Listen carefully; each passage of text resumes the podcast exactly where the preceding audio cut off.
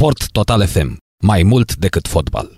Fluier final cu Narcis Drejan la Sport Total FM. Mo Salah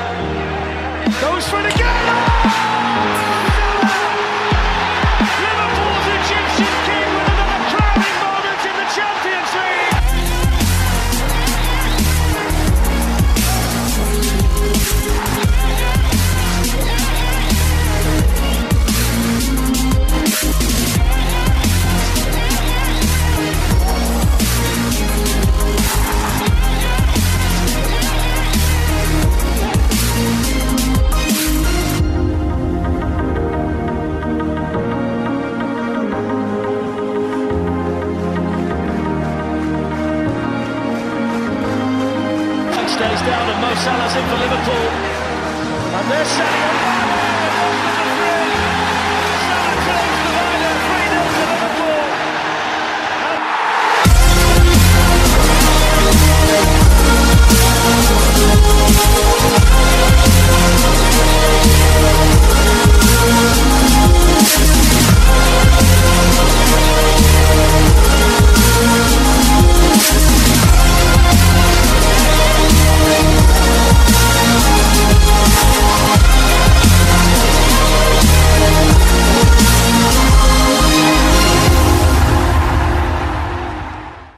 Ora de Premier League cu Călin Mateș, pentru că avem foarte multe de discutat, pentru că, evident, fanii lui Liverpool sunt din nou frustrați, pentru că varul ăsta, pur și simplu vârful de bocang sau, cum am spus eu, socoteala mai mare cu un centimetru, Asta înseamnă să o ai mare în fotbalul de astăzi, pentru că dacă o ai mare, s-ar putea să pierzi un meci sau să pierzi puncte din cauza faptului că o ai mare în offside la var.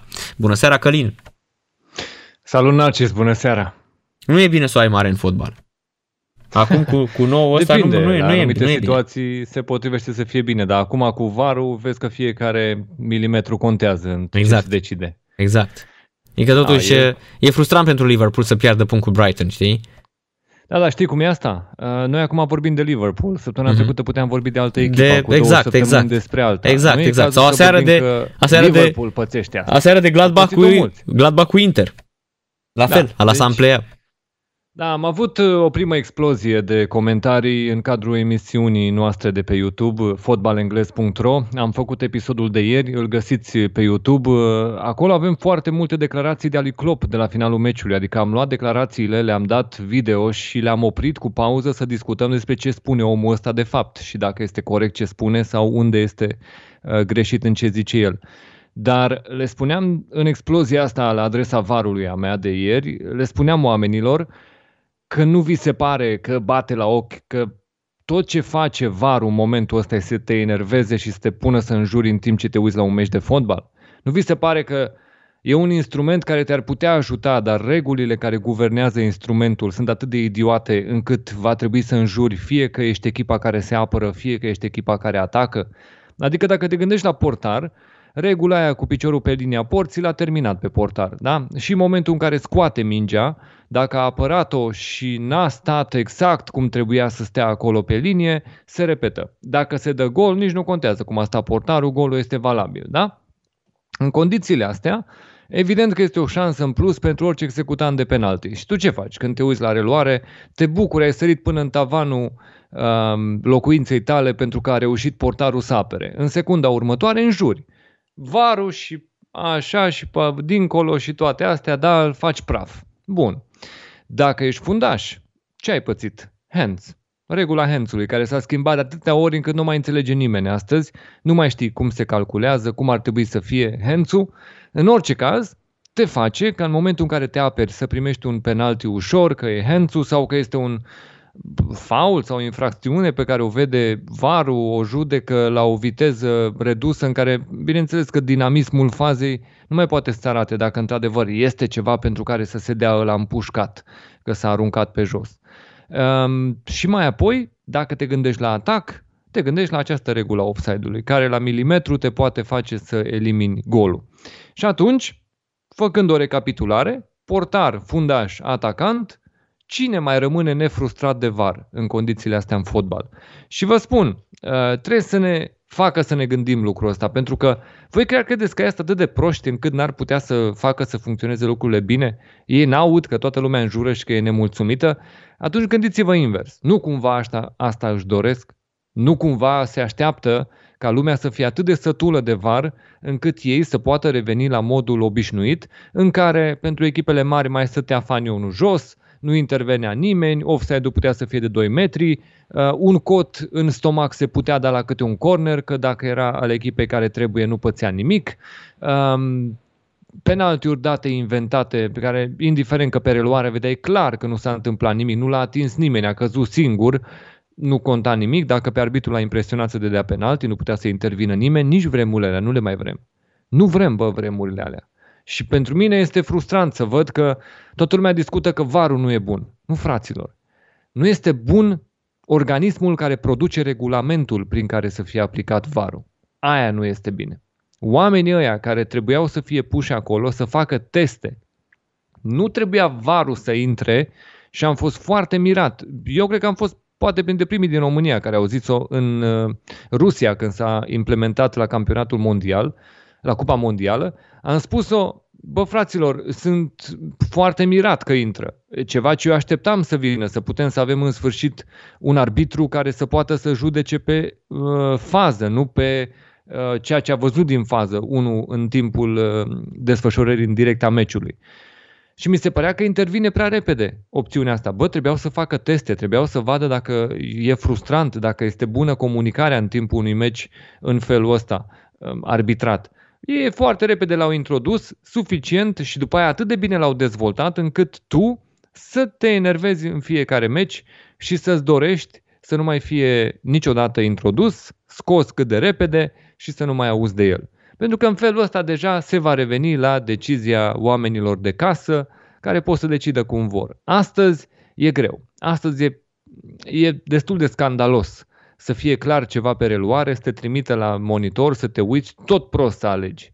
Te expui prea mult. Nu, e, nu convine nimănui, așa că vă spun încă o dată, oamenii ăștia sunt pregătiți să vă enerveze la fiecare meci pentru ca voi să nu mai cereți un instrument care poate să îndrepte lucrurile. Sunt ușor de rezolvat. Sunt soluții la îndemână. N-ar trebui în primul rând să fie uh, implementat pentru a judeca fiecare fază, ci ar trebui implementat pentru greșeli care sunt evidente. Așa a fost și gândit. Explicația, să știu, uh, linia de regulament pe care s-a introdus a fost clear and obvious mistakes, adică greșeli clare și evidente. De acolo am ajuns să facem poliție în fotbal. Cu camera, nu mai contează ce a făcut centralul, pune bă camera să vedem reluarea și să vedem exact ce ar trebui să se întâmple. Ia uite, varul trimite la monitor, ăla se uită, a, gata, ok, trebuie dat așa cum trebuie dat. Nu așa trebuia implementat și, din păcate, suntem în momentul ăsta în care, vă mai spun încă o dată, gândiți-vă dacă nu cumva asta și vor, ca voi să înjurați varul la fiecare meci. Mm-hmm. Da, asta este, uite, vezi, mai sunt niște campionate unde, nu știu dacă ai văzut, mă uit în Germania. În Germania, arbitrii nu se duc tot timpul și nu se plâng jucătorii, vezi, du-te la var, du-te la var că vezi că a comis-o, vezi că a comis-o. Și lucrul ăsta trebuie să dea de gândit până la urmă, că așa, cel mai simplu, Știi cum ar trebui să ar putea să fie? Ar putea să fie fără arbitru de centru, să nu mai stea arbitru de centru, nici la de linie, să fie totul teleghidat din uh, cum îi spune, din uh, cabină. Cabina var. Da, dintr-o cabină var să se audă fluierul. Gata, penalti și așa mai departe. Păi adică, nu, nu să știi bine, nu poți, că trebuie să-i spună unul ce e acolo. Da, exact. Trebuie să fie unul care dea cartonașe, dar măcar unul singur arbitru, nu mai, trebuie, nu mai e nevoie de altcineva. Pentru că oricum tușierii în momentul de față sunt complet inutili pentru că ochiul A, uman, da. ochiul uman nu este specializat să vadă vârful ăla de bocan, vârful de crampon și așa mai departe. Deci tușierii în momentul de față sunt inutili. Da. Și dacă da, tot... Aici ai dreptate dacă tot vorbim despre fotbal și tot vorbim despre uh, eficientizarea costurilor, de faptul că uite ce a făcut Corona, uite că nu mai sunt bani în fotbal, deși uite la Krasnodar sunt foarte mulți oameni în tribună la meciul cu Ren. Poate, exact cum ai spus și tu, că în scurt timp o să vedem și în Anglia și în toate campionatele o să vedem din nou oamenii pe stadioane, mai ales după ce apare vaccinul. Dar dacă tot vorbim despre eficientizare, dacă tot vorbim despre un uh, fotbal care să uh, fie cât mai uh, apropiat de realitate și de perfecțiune, păi atunci nu mai avem decât de central. Iar ceilalți sunt în cabina VAR pentru că offside-ul, repet, uh, tușierul pentru asta este. Tușierul este pentru offside și pentru dacă niște a părăsit- cornere a sau dacă părăsit apăr... mingea, da, exact, dacă suprafața. mingea trecuse linia, da. Exact, dar și acum există pentru linie, există la fel, sunt uh, goal cam și așa mai departe. Deci tușierii nu le mai văd astăzi utilitatea. Nu le mai văd. Nu, și, și adevărul e că și directivele care s-au dat tușierilor sunt pentru a-i face oarecum inutil. Ei acum nu au voie să ridice Exact, fanionul exact. decât după foarte mult timp. Doar dacă, într-adevăr, a lăsat faza și ne lămurim că a fost offside, după aia ridică și el fanionul. Adică s-a jucat, te poți să zic că se joacă 3-4 pase, după care afli că de fapt a fost offside cu 3 pase în urmă. Deci, uh, în momentul ăsta nu reușesc nici eu să înțeleg pentru ce ținem tușierii. Adevărul e că dacă ne ascultă niște arbitri de tușă acum, de seama ce fiori pe spate uh, simt. Mm-hmm. Stai așa puțin că chiar aici s-ar putea ajunge. Da, în mod normal vedeți și voi că tușierii sunt înlocuiți în momentul ăsta de camera VAR. Iar la, la partea asta nu e greu de găsit soluția. Pentru că ce poate fi atât de greu ca tehnologia să implementeze o zonă dintre asta neutră? Stabiliți voi cât, nu știu cât, dar trebuie stabilită o zonă de eroare care să-ți spună, bă, dacă este atât de aproape offside-ul, se dă credit atacului. Adică sunt acele faze considerate la limită unde se dă credit atacului, da? Dar trebuie stabilită limita. Asta e tot ce lipsește. Să spună, băi, în limită de nu este offside. Chiar dacă milimetric ar fi fost, da? Este mult prea apropiat ca să se dicteze offside-ul. Este fază în care Corect. golul este valabil. Și acolo deja discuți despre cot, discuți despre un fund care este Mhm. găsit în offside, Exact. despre o, o mână care arată un vârf de bocanc. Ale trebuie să dispară. Nu e greu, bă. Din tehnologie se face ușor lucrul ăsta. Da? Dacă îi spui tehnologiei să mai adauge o limită de, o adaugă și imediat îți dă rezultatul. Nu e atât de mare problema. Dar nu vor, bă, nu vor nemernici ăștia. Spun, pe mine asta mă deranjează, pentru că îți dă clar semnalul că aleg să te enerveze. Opțiunile sunt disponibile, soluțiile tehnice sunt disponibile, dar ei aleg să te enerveze în continuare. Ca tu să stai, să te frustrezi, să spui Da, că totul se nu, întâmplă și- din cauza VAR. Corect, corect. Care- Va, suporterii deja sunt, și uite-te și tu, sunt arbitri și foști arbitri mari. Acum nu înțeleg dacă poate chiar nu, nu se upgradează și rămân undeva în urmă, pentru că uite-te și tu, și vedem și la noi, dar în general foștii arbitri și nu arbitrii foarte bătrâni, arbitrii care au terminat-o de vreo 10 ani cu arbitrazul, vreo 5 ani, nu sunt de acord cu multe dintre metodele VAR, dar referitor la noile reguli, când vorbim despre offside, când vorbim despre penalti, pentru că acum e clar că nu se mai poate da niciodată un gol ca lui Maradona în 86 sau un gol ca lui Henry Da, care, corect. care califică Franța în fața Irlandei, ții minte, tot cu mâna. Henry Exact. Și, adică totuși dă trebuie să ne gol gândim și aici, din oamenii offside care și ar cu vrea- mâna. Adu-ți aminte, Da, Henry. oamenii care ar vrea varul scos, ar mai vrea să vadă un gol din ăsta? Mai vor să vadă un gol care Nu se cred. dă pe o fază Nu clară cred, de nu hands? cred, nu cred. Adică în momentul în care, chiar în condițiile în care, așa nu în presă, Daily Star, una dintre uh, publicațiile sinistre ale Marii Britanii, în ziua în care moare Maradona, scrie uh, unde era varul când aveam nevoie de el și arată uh, Hand of God când intră la mano del Dios, când intră mingea în poartă, când dă pe lângă Peter Shilton. Acum, sincer să spun, n-avea voie să dea Maradona la înălțimea lui niciodată cu mâna pe lângă Peter Shilton, care era înalt ca prăjina și prost ca bășina. Adică, uh, totuși, Peter Shilton un portar mare, dar să ne amintim că în 86 și 90 Peter Shilton a fost un fel de Costel Câmpeanu. Adică Da, tot dar ce era pe con- poartă... Controversa golului ăluia nu se face în momentul în care omul uh, moare. Exact, bravo, bravo, asta în primul rând și nu după, stai puțin, au trecut uh, cât de atunci, au trecut uh, 34 de ani de atunci, Călin, să da? o facă la 40, să Fă- o facă la 50, Bravo, dar nu, dar în nu, ziua când, în care moare nu, când, omul. nu când moare Maradona, mă. Aia Este anti, cum să spun, este anti-presă, la lecția de presă să spună ceva de genul așa nu.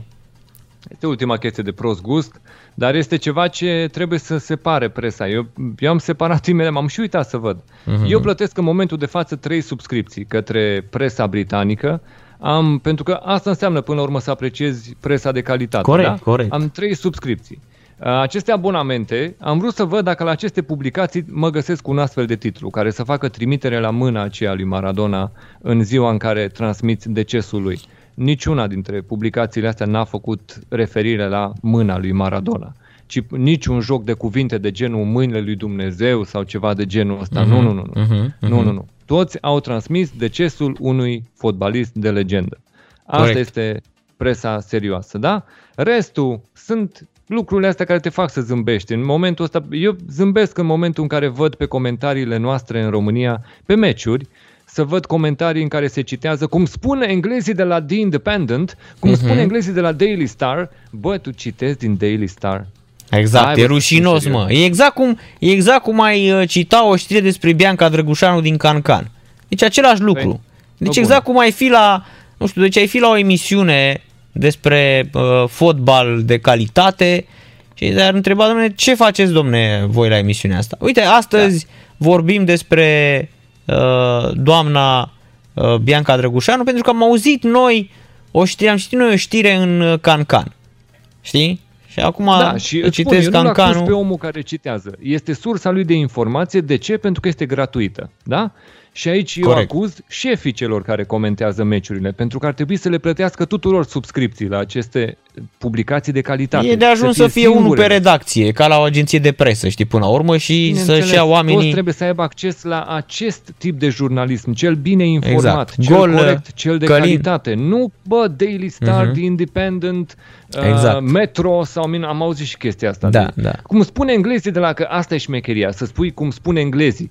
Vedeai că nu toți englezii sunt la fel. Exact. Da? Las că au Deci și hai să ei... vedem uh, care englezi spun, că nu contează doar că au spus englezii. Da, sunt niște Da. englezi. Dar Metro este ziarul metroului din Londra. E la Nu poți, bă, să gratuit. citezi de acolo. E ziarul Da, ăla gratuit, ăla care ia Ăla pe care informațiile- îl citești Pentru că de la TV, stau pe, uh, fac știri la TV și le bagă în ziar repede să aibă ea dimineața ce citi la metro. Exact. Îl găsești acolo când te-ai urcat în metrou, Adică- adică, te duci din punctul A până în punctul B. în Exact, Londra, adică da? și, și uh, rețeta de porridge sau de English pie este, uh, cum să spun eu, dubioasă pentru că sigur găsești unele mult mai bune pe Google la o simplă căutare în Anglia, la un English pie sau la porridge cu uh, polenta sau mai știu eu cu ce mănânci, știi? Da. Deci, Deci Citit eu din vă spun metro. încă o dată, pentru că oamenii pot să spună că e ușor să critici, să spunem și ce este de bine. Cele trei nume, dacă vreți să luați surse de informare pentru Anglia, pentru fotbalul britanic, sunt The Times, The Athletic și The Telegraph. În Care sunt ordinea asta excelente, puteți da, să vedeți da, cele corect. trei publicații care vă livrează informație corectă. Și de asta vă spun, când vedeți astfel de declarații, când vedeți astfel de, de tipuri de comentarii, uh, englezii spun că Manchester United s-a hotărât pe cine să cumpere englezii de la Daily Star.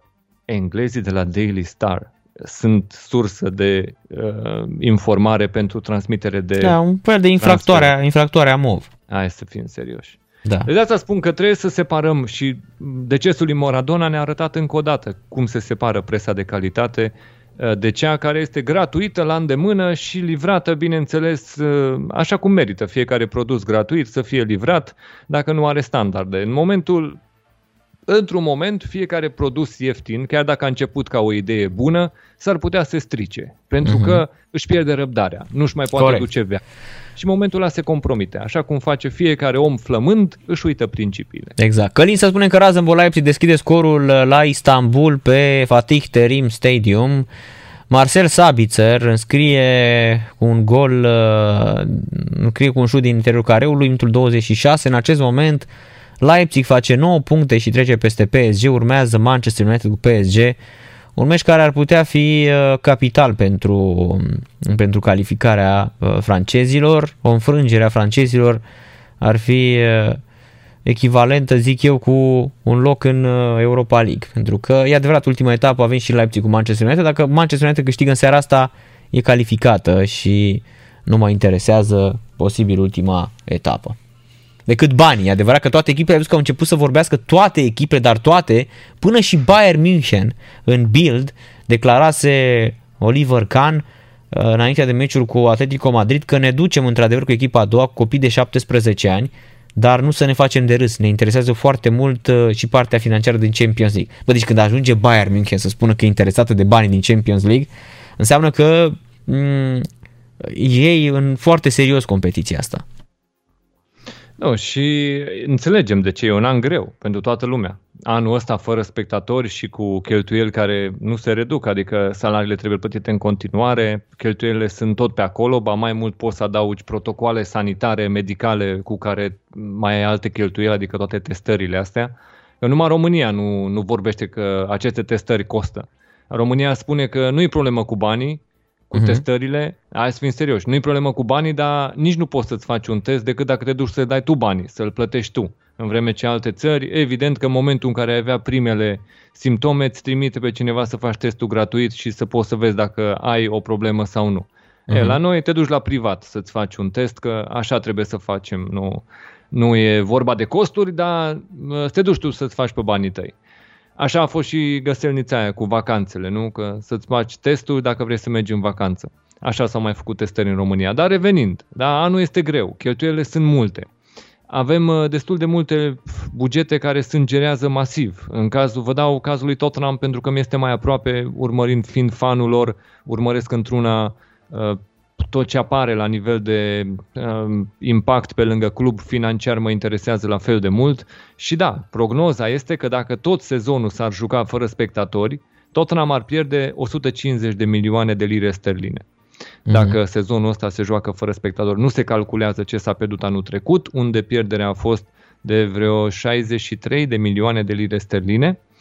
Noi vorbim despre ce s-ar întâmpla anul ăsta, încă un an, după ce Tottenham oricum avea nou stadion proaspăt uh, um, înscris în contabilitate la cheltuieli, adică acolo a mai rămas încă, din resurse proprii s-a făcut acest stadion, dar este cu un prumut pe durată de termen lung și uh, vorbim de încă 600 și de milioane de lire sterline care rămân de achitat din valoarea stadionului de 1,2 miliarde, care a fost costul final al stadionului Tottenham Hotspur Stadium. E bine, uh, este, este greu și îi preocupă pe fiecare. Dar ai văzut planul de regândire a Champions League? Anul trecut se discuta uh-huh. că se vor grupe de către 8 echipe, că ăsta va fi pasul, că va da mai multe meciuri echipelor uh, mari, că de fapt asta era ideea, să fie mai multe meciuri, să fie mai multe meciuri dacă se poate între ăia mari, adică să nu facă ei Superliga, să încercăm să le-o dăm noi. Să o vopsim cumva, dar să fie mai mulțumiți, să nu tot amenințe că își fac ei o Superligă. Și atunci Champions League trebuia să găsească varianta asta de împăcare. Prima a fost un eșec. A fost propunerea de a face 8 uh, echipe în grupă, și atunci să le dai mai multe meciuri, să iasă mai mulți bani. Nu, nu, asta n-a plăcut pentru că tot trebuie să joci cu ultima echipă din grupă. Adică tot jucai cu cei mai desculți, de prea multe ori. Acolo era un loc 7, era un loc 8, nu convenea să joci de două ori, de patru ori cu oameni ăștia care erau prea mici pentru ei. Trebuie să-i deranjezi puțin, o dată de două ori, dar nu de mai multe ori. Și atunci noul format despre care aflăm astăzi este cu o formulă total revoluționară. Champions League ar urma să aibă uh, o structură de campionat unic de ligă unde uh, s-ar crea, um, eu știu, cap de serie, s-ar face patru grupe A, B, C, D. Uh, în grupa A, bineînțeles că ar fi cei mai mari mahări din uh, zona Champions League și tot sistemul ar fi cu oameni care contabilizează rezultatele într-un singur clasament. Este modelul elvețian. De fapt, am vorbit despre Mm, anul 2024, primul an în care ar putea să apară asta, sistemul ar avea 32 sau 36 de cluburi, asta mai rămâne de stabilit și ar fi o singură divizie, da? N-ar trebui să joace, să joace toți contra toți, da? Ar fi pur și simplu o tragere la sorți random, dintre asta aleatorie, care ar alege 10 meciuri. 5 ai avea acasă, 5 ai avea deplasare. Pentru fiecare club, împotriva oponenților care variază în funcție de greutatea, de dificultatea lor, după cum sunt pus, puși în urnele astea despre care vorbeam. Așa că um, sistemul ar funcționa, cum spuneam, 32-36 de echipe, s-ar face o tragere la sorți care ar aloca oponenții pentru fiecare club să joace 10 meciuri. Da? Este vorba de cap de serie, care cap de serie, să gândiți că aici este miza, da? Capul de serie ar trebui să joace uh, două meciuri contra altor echipe cap de serie, ar avea două meciuri cu granzi, așadar, deja este un avantaj, pentru că în momentul ăsta, dacă te gândești la grupele actuale, ai un singur meci tare în grupă. Nu poți vorbi că din urna a treia mai vine un mare nume. Uh, trebuie să se întâmple ceva total ciudat, ca uh-huh. să ai trei nume mari în grupă și să fie două meciuri tari. Deci deja primul lucru ar fi asigurat pentru ăștia din uh, grupa A, pentru capii de serie. S-ar întâlni de două ori cu echipe de calibrul lor în faza asta a grupelor. Da? După aia s-ar întâlni de 3 ori cu echipele din urna 2 și 3. Și după aia ar mai avea doar două meciuri cu echipe care sunt în urna 4. Uh, jumătate din meciuri le-ar juca acasă, jumătate le-ar juca în deplasare. Rezultatele au intra, ar intra toate într-un singur clasament de 32 de echipe, să zicem dacă asta va fi formula care va rămâne. 16 ar merge mai departe pentru runda eliminatorie, primăvara europeană, să zicem. Deci ar fi ca un meci cu tabela Berger, uh, gen uh, campionat, așa știi, cu Da. play-off, Deci- merg 16 echipe mai departe și acolo sunt eliminatorii.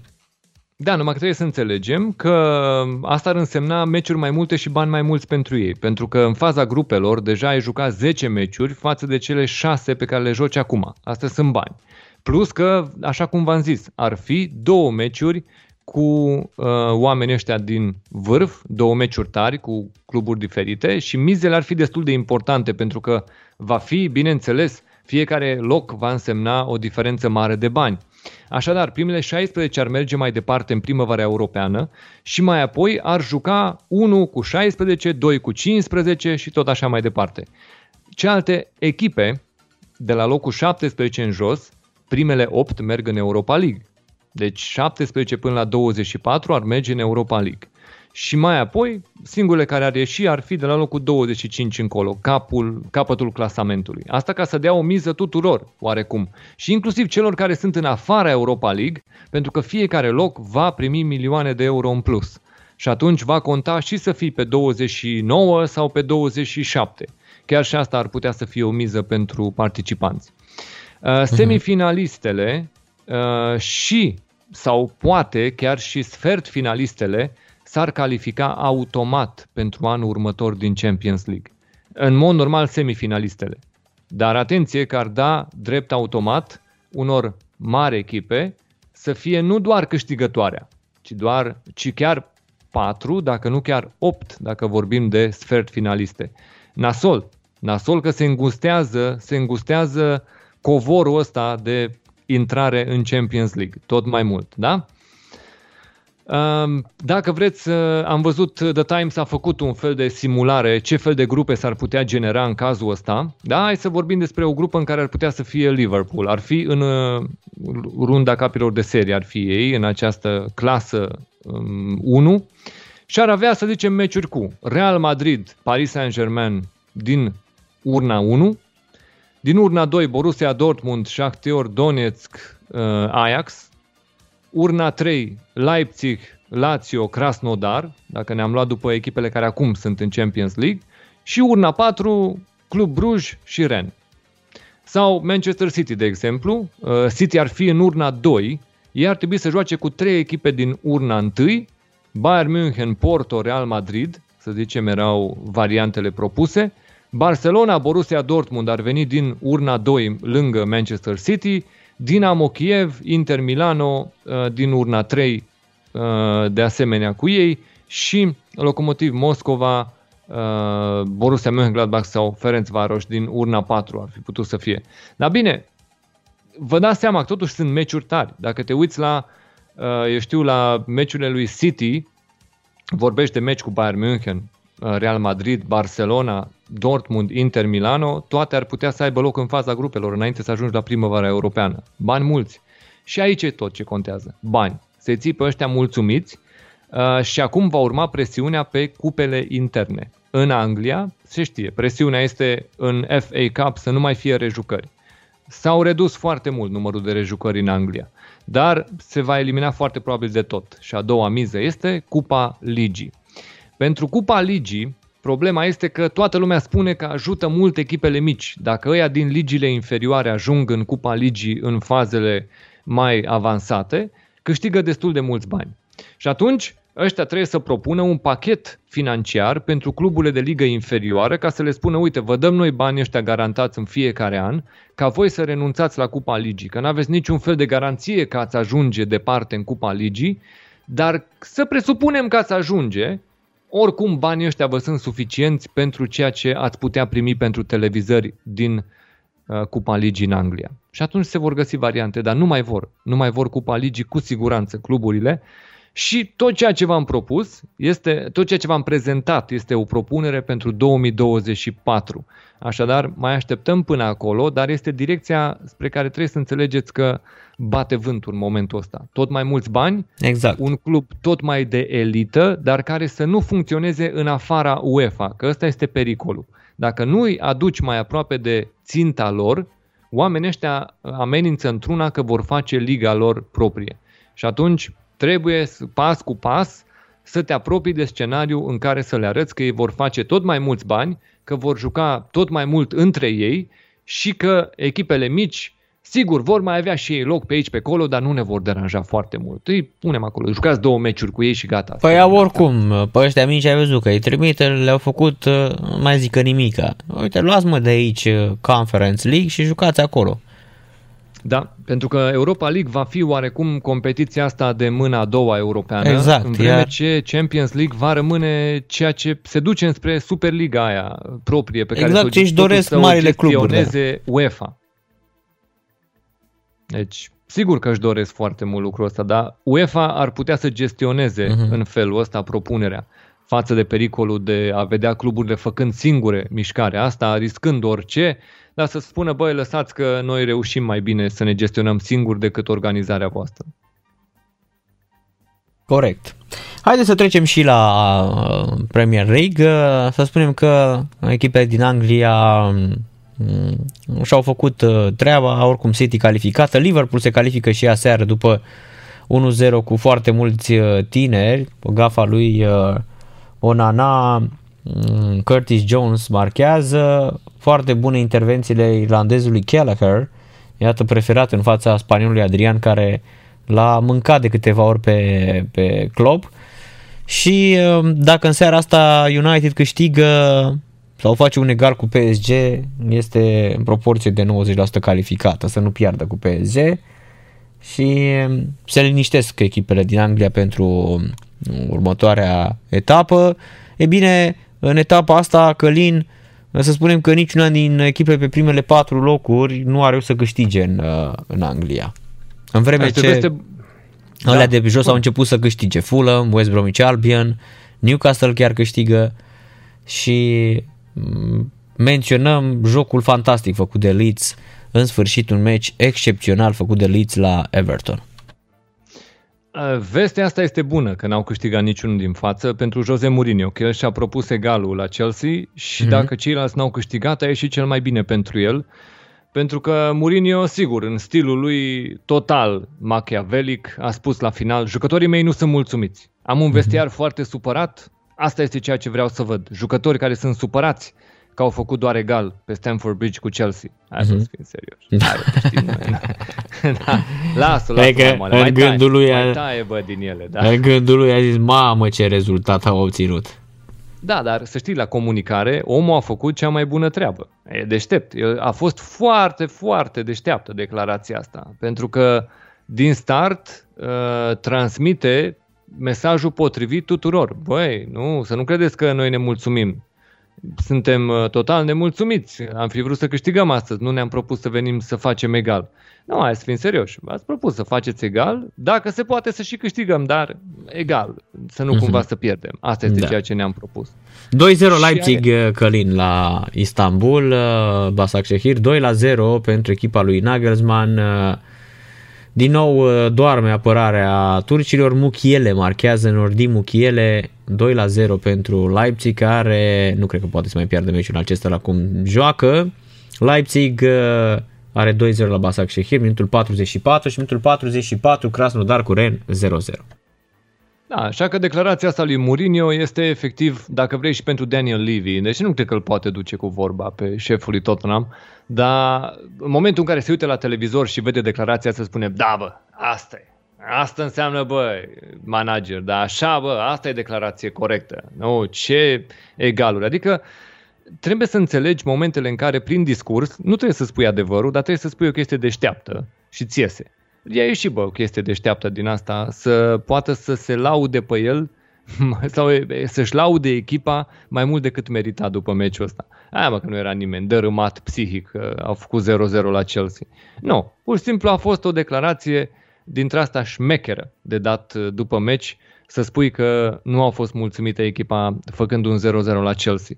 Dincolo, Lampard spunea că au fost echipa mai bună, așa și este. Chelsea a avut ceva în plus față de Tottenham. Deși ambele echipe au intrat exact la fel, să nu cumva să piardă meciul ăsta, totuși Chelsea a avut ceva în plus și spunea Lampard la final că în cazul în care pica un gol chiar la final din partea lui Tottenham ar fi fost rezultatul incorrect.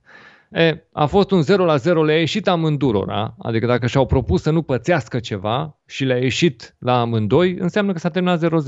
Asta este, n-au pățit niciunul nimic uh-huh, uh-huh. și merg mai departe.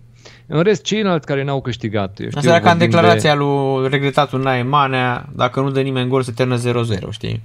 Așa e, sigur. Uh-huh. Iar în rest, ceilalți care n-au câștigat, sigur, au povești diferite. Adică vorbești de uh, Liverpool de sau de Leicester. Leicester care pierde, da, al doilea meci pierde Leicester. Da, Leicester, în schimb, are niște probleme mai mari. Nu este problemă că pierzi cu Liverpool pe Anfield cu 3-0 etapa trecută. Problema este că ai pierdut uh, cu Fulham, echipă de retrogradare, nou promovată, ai pierdut acum acasă și asta după ce ai mai pierdut. Nu este chiar singura situație unde ai văzut cu dificultăți Leicester. Leicester a pierdut, cum spuneam, nu este o discuție pe Anfield, dar dacă ne mai uităm la înfrângerile lor, are două meciuri pe care le-a pierdut acasă, cu West Ham 0 la 3 și cu Aston Villa 0 la 1. Se întâmplau în uh, octombrie și au fost două înfrângeri care veneau după ce câștigaseră în uh, maniera impresionantă la City 5 la 2, la nivel de scor, că evoluția n-a fost ceva entuziasmant. Dar uh, 5 la 2 la Manchester City și apoi două meciuri acasă, 0-3 cu West Ham, 0-1 cu Aston Villa. Și acum vine Fulham din nou acasă la ei, probabil că s-au uitat și ei să vadă ce a făcut West Ham cu Aston Villa, încercăm și noi să vedem dacă ne iese. Le-a ieșit. 2 la 1, au bătut la Leicester, Probleme mari, probleme pentru Leicester pentru că ei s-au obișnuit să joace puțin și să obțină mult. E nasol să vii, să trebuiască să fii favorit în meci și să nu știi de unde să începi meciul. Cam asta a fost pentru Leicester. Ei uh, trebuiau să joace ca mare favorită și s-au trezit că au uitat cum să facă asta. Pentru că au jucat mereu la ciupeală toate meciurile de dinainte. Au jucat așa cu Arsenal și au reușit să câștige 1-0, au jucat așa cu Leeds și au bătut 4-1 Uh, nici Leicester cred că nu înțelege cum a bătut cu patru goluri marcate la Leeds, dar au stat numai la speculație, au stat numai acolo să vadă ce le iese. Și au bătut 1-0 pe Wolves și acum s-au dus din nou cu fotbalul ăsta puțin să vadă ce le iese. Nu le-a ieșit nimic cu Liverpool 0-3 în deplasare, nu le-a ieșit nimic nici cu Fulham 1-2. Uh-huh. 1 la 2 și Basa Shehir, minutul 45, un șut din afara careului, foarte frumos gol marcat de turci, minutul 45 plus 3 vine golul, un șut din afara careului al lui Cahveci, uh, e vorba de Irfan Cahveci, 25 de ani, uh, jucător... Nu facem confuzia cu Nihat. Exact, care, care e retras, exact, ăsta este Irfan Cahveci. Legenda lui Real Sociedad. Da, Sociedad, da, da, da. Sociedad care e lider, ai văzut în... Uh, în a mers David Silva acolo. Senzație, ai văzut cum joacă echipa. Da. Excelent. Uh-huh. Da, și în rest Liverpool, vă invit încă o dată să ne căutați pe YouTube. Dacă ne căutați scriind pur și simplu fotbal englez, ne găsiți. Și acolo este uh, cel mai recent episod. Avem uh, minute în șir de declarații ale lui Klopp la finalul meciului de la uh, Brighton și, cum v-am spus, am pus pauză și am discutat despre punctele de vedere ale lui, dacă are dreptate, dacă bine spune ce spune, dacă este mai cu cântec ceea ce spune. Au fost și derapaje, dar au fost și lucruri pe care bine le-a spus și în principiu, uh, inclusiv colegul meu de emisiune, Andy Stănescu, îi dădea dreptate lui Klopp, îi lua partea lui Klopp, pentru că el vorbea așa cum vorbește fiecare manager la final de meci, sub tensiunea meciului, cu un gol primit în prelungiri din penalti, și pierzând două puncte, nu puteai să aștepți o, eu știu, o comunicare lejeră la finalul meciului. Omul evident că era frustrat pentru tot ceea ce pățise în meci și da, n-a, n-a luat mult să fie călcat pe bătături de către uh, omul care îi lua interviu. Era Des Kelly de la BT Sport, a devenit uh, cu adevărat acum uh, un personaj cunoscut prin uh, schimbul ăsta de replici cu Klopp de la finalul meciului cu Brighton. Um, s-au acuzat de una și de alta. Adică lucrurile au început să o ia pe ulei în momentul în care Des Kelly, la, reporterul, l-a întrebat pe Klopp, Milner, accidentare musculară, nu? Iar răspunsul lui Klopp a fost, da, felicitări. Și ăla s-a blocat. Mie? Nu, ție personal, dar lucrez pentru ei, da? Ție televiziunea, da? Lucrez pentru ei. Uh, voi ne-ați programat la ora asta 12.30, ora Angliei și, na, uite, uh, Milner este accidentat, doi de la Brighton s-au accidentat probleme musculare, l-aș fi scos și pe Robertson uh, dacă aș fi avut mai multe schimbări, a pomenit mai multe lucruri, da? Și ăsta reporterul i-a spus, bineînțeles, bă, dar nu cu mine trebuie să te cerți, nu cu noi, cu broadcasterii trebuie să te cerți. Trebuie să știi că este un contract pe care l-au semnat șefii tăi la club, adică cu ei ar trebui să te cerți, că noi pur și simplu ne exercităm un drept legal de a alege meciurile pe care le avem. Klopp avea o problemă cu faptul că miercuri jucase în Champions League și sâmbătă era pus la ora asta de vreme programat în campionat. Și atrăgea atenția că numai Liverpool se trezește într-o astfel de situație, numai ei joacă la ora asta în luna decembrie, dacă verificăm, mai joacă și United, are programări la ora asta, dar ceea ce cred că i-au explicat cât se poate de delicat șefii lui Liverpool, lui Klopp, că el a și spus în interviul ăsta, mi s-a spus să nu mai zic asta, dar o, o spunea în timp ce tocmai o spunea, uh, cred că șefii lui Liverpool i-au spus, Jurgen, uh, trebuie să înțelegem finanțele din spatele poveștii astea. Uh-huh. Mhm. BT Sport are de 4 ani ora asta 12.30. Noi împreună cu Premier League am semnat să acceptăm ora asta de difuzare prin ora 12.30, BT Sport are în bună măsură opțiunea 2 din campionat, din fiecare etapă, să aleagă ce meci vrea. Sky Sports are opțiunea 1, își alege meciul etapei. Era ușor de înțeles că în etapa asta opțiunea 1 este Chelsea cu Tottenham, chiar dacă s-au păcălit cei de la Sky Sports că n-au avut fotbal. Dar uh, opțiunea 2 a fost Brighton cu Liverpool pentru BT Sport. Și în condițiile astea îmi pare că erau o grămadă de restricții. Erau cluburi care au jucat joi în Europa League, nu puteau să-i aducă să joace sâmbăta, adică nu puteai atât de repede să reprogramezi o echipă care a jucat și în Europa League. Și ce vreți? Aleagă până la urmă BT Sport un meci între West Brom și Sheffield numai pentru că atunci nu va supăra pe nimeni. Trebuia să se gândească și ei la publicul lor, la audiența lor și au ales Liverpool, făcându-l pe Klopp să-și piardă răbdarea, bineînțeles, să spună cum ne puneți așa, numai cu problema asta o am, dar cum ne puneți miercuri în Champions League și la 12.30 sâmbătă în, în uh, Premier, Premier League. League. Da, da, da. Uh, mai apoi șefii Liverpool cred că i-a mai explicat lui Klopp. Jurgen, știi cât au plătit ăștia pentru 4 ani de meciuri la ora asta? Numai meciul ăsta, ăsta de la 12.30. 880 de milioane de lire sterline plătesc mai mult de 9 milioane de lire la fiecare meci. Să o lăsăm mai moale, să, să o lăsăm puțin mai moale, că totuși sunt foarte mulți bani pe care îi plătesc și deja BT Sport se adresase către Premier League să le spună nu e în regulă ce se întâmplă. BT Sport nu căuta să se certe nici cu Klopp, nici cu Liverpool. Nu vrea să intre într-o, într-o dispută de declarații nici cu antrenorul și nici cu clubul. Și atunci au fost deștepți, s-au dus la Premier League și au zis, bă, vorbiți voi la Liverpool. Noi nu mai vrem să vedem scene de genul ăsta, da, cu bine da. ăsta cu o falcă în cerș și cu una în pământ, să dea noi... Dar probabil că sigur a luat conducerea și a explicat. Băi, Iurgen, vezi că da. Uh, din banii ăștia îți dăm noi jumătate de salariu, știi? Sau ceva Oricum, de gen. Că da, sigur eu... se întâmplă și la el lucrurile astea. Să nu creadă lumea că ești așa de capul tău, pentru că la noi s-a Există chestia, lasă bă că n-aveți sânge în instalație și nu, până la urmă toți no. trebuie să se supună unor politici. Păi, fie că oameni... sunt editoriale, fie că sunt de marketing, fie că sunt legate strict de cei care te plătesc. Nu, și adevărul că oamenii vrea să vorbească, băi, politica asta ar trebui scoasă din fotbal, că asta ne face rău. Dar știți care e chestia? Politica asta și modul ăsta de împachetare al produsului Premier League a făcut ca acest produs să ajungă să fie vândut cu 9 miliarde de lire sterline um, pe, pe 3 sezoane. În condițiile astea, trebuie să înțelegi că regulile care au dus produsul la o valoare tot mai mare trebuie să fie respectate în continuare. Sunt regulile care au făcut să se poată genera atâția bani. Iar oamenii care au, au dus cluburile la atâția bani sunt ăia care trebuie să fie luați în seamă când se spune nu, nu, nu, noi nu facem așa ceva. În produsul nostru nu avem voie să facem chestii de genul ăsta.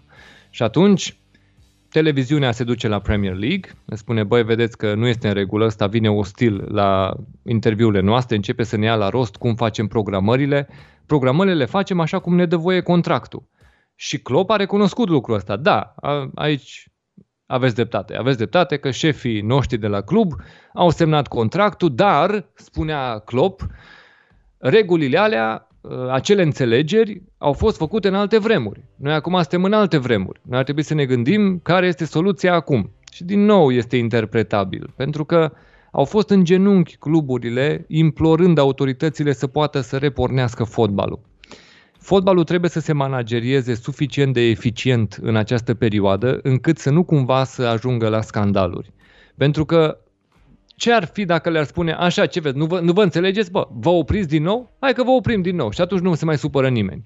Aulio, nu, nu, nu se poate așa. Pe atunci înțelegeți-vă, bă. Înțelegeți-vă, găsiți soluția, pentru că tot ce ați vrut a fost să puteți juca. Nu veniți acum să vă plângeți că jucați prea mult. Jucați prea mult din cauza voastră că vreți să le faceți pe toate. Vreți să jucați și în Champions League, vreți să jucați și cu echipele naționale, vreți să jucați și toate cupele din uh, sezon, n-ați tăiat nimic, adică vreți toți banii, în toate borcănașele să vă fie degetele, dacă se poate, da? uh-huh. nu vă plângeți, bă, de program. Jucați și tăceți din gură. Sigur că antrenorul are problema asta, pentru că antrenorul vede că s-a rupt jucătorul vede că uh, trebuie să-l trimite la medic, vede că trebuie să stea nu știu câte uh, săptămâni, luni și nu-i convine unui antrenor să vadă că expune în felul ăsta lotul. Dar discuția asta nu acum se poartă. Discuția se purta în momentul în care reîncepeam fotbalul, redesenam sezonul 2020-2021, ăsta care a început în septembrie în loc să înceapă în august și din momentul ăla trebuia să iei cuvântul, să bați cu pumnul în masă, să spui nu se va putea așa. Nu accept să jucăm așa. Dar Corect. la momentul ăla am mers pe burtă și las că ne certăm noi în decembrie. Acolo începem să facem scandal. Băi, programați-ne ca lumea, nu ne programați așa cum vreți voi. Bă, televiziunile și-au făcut treaba. Televiziunile nu sunt în restanță cu ceva. Fotbalul este în restanță față de televiziuni. Corect. Hai să trecem și la mm, celelalte meciuri. Deci am vorbit despre echipele din față, am vorbit despre Tottenham cu Chelsea, am vorbit despre Liverpool cu Brighton, Liverpool care uh, termină la egalitate cu Brighton. Unul la unul, dacă vrei să mai comentezi ceva, dar am vorbit și de aici despre, despre VAR și despre mm, frustrările fanilor. Da, nu da? Uh, Leicester am vorbit și despre ei că pierd al doilea meci consecutiv, uh, ai povestit uh, și despre acest aspect. Uh, hai să trecem la West Ham United care urcă pe poziția 5-a după victoria cu Aston Villa 2 la 1. Aston Villa ajung, uh, tind să cred că a fost un, exact ca la Reading, a fost un uh, început care ne-a fentat pe toți. Aston Villa arată fix ca echipa de anul trecut care s-a uh, luptat uh, pentru evitarea retrogradării. Nu, no, mie mi se pare că Aston Villa arată mult mai bine. Nici mai nu bine, mai dar, dar uite-te și tu că pierd uh, la greu, adică pierd pe bandă rulantă. Da, da, pierde proști. Fost. Nu de faptul că nu, fa, nu faptul că nu ar juca fotbal. E joacă fotbal, dar sunt prea proști. De aia pierd meciuri, pierd puncte. Anul trecut nici nu jucau fotbal. Asta da, era problema, așa adică jucau Anul prea trecut, puțin da, fotbal. Corect, corect. E o diferență foarte mare. Adică asta da, și lotul e mult mai bun. Mult mai... Lotul e mult mai da, bun. Sigur, e, așa sigur, este. sigur. Făcut deci poți să stea mult mai liniștit sezonul ăsta. În condițiile astea nu cred că problema este la calitate. Au crescut mult în calitate față de anul trecut. Problema este la constanță, la, eu știu, mici potriveli. Adică meciul ăsta puteau să-l câștige. Chiar și așa, cu tot ce s-a întâmplat în meci, Villa putea să câștige meciul ăsta. Dar uh, penaltiul este ratat de Watkins, mai apoi golul pe care Watkins îl marchează este anulat de VAR din nou pentru un offside minimal și Aston Villa pierde meciul ăsta. West Ham nu are ce căuta pe locul 5. Hai să ne calmăm. Da, adică este acolo la gol averaj în momentul ăsta, uh-huh, uh-huh, dar nu corect. este o echipă bă, de locul 5. Corect, nu? corect. E acolo cu Southampton și Wolverhampton și aproape și de Manchester și de Everton, chiar și de Leeds, adică e la 3 Așa. puncte de Leeds. Și etapa asta, West Ham joacă acasă cu Manchester United. Vreau să vă spun atât. Dacă West Ham bate pe Manchester United, ceea ce nu este exclus. United mm-hmm. este o echipă care poți să o prinzi caldă, rece, depinde cum uh, se Da, nimerește da, da. ziua. E, da? depinde cum s-a trezit uh, Ole Gunnar Solskjaer. Și Bruno Fernandes. Este la Și fel mai de ales, important. mai ales Bruno Fernandes, da. Dacă nu e Bruno Fernandes în formă, cum a fost și acum cu Southampton, da, ce revenire Da, și- de la și cu 0-2 la Everton în pauză. deplasare, tot el i-a scos și la Everton în Și deplasare. acum, da, și acum la fel, și în Champions League tot Bruno Fernandes.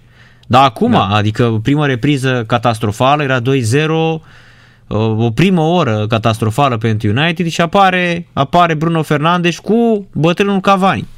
Da, da, da. Și apare în poartă Henderson. un alt Henderson, lucru important. da, exact. În locul lui De Gea, care este accidentat la pauză. Corect. Deci West Ham va juca acasă cu Manchester United în etapa asta. Băi, dacă West Ham bate pe United, vă spun, nu este exclus. Dar Eu cred că David Moyes ar merita pentru trecut, pentru mandatul lui de la Manchester United, pentru toți anii ăștia de suferință. În mod normal, dacă va bate, va urca în top 4. Cred că, nu cred că vor câștiga toate echipele care sunt în top 4. În mod normal, West Ham ar, ar avea șanse bune să bată pe United să intre în top 4.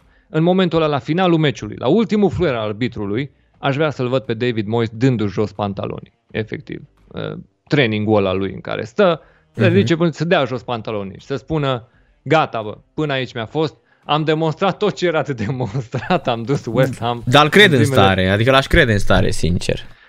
Uh, Este o întâmplare, oricum. Uh, West Ham și în meciul ăsta a dat gol în minutul 2 și a mai dat unul în minutul 46. Imediat cum a început meciul, uh, Aston Villa a luat câte un gol. Fie că era start, fie că era după pauză, au luat câte un gol foarte repede și după aia West Ham a reușit să protejeze alea două goluri, să bată cu 2-1.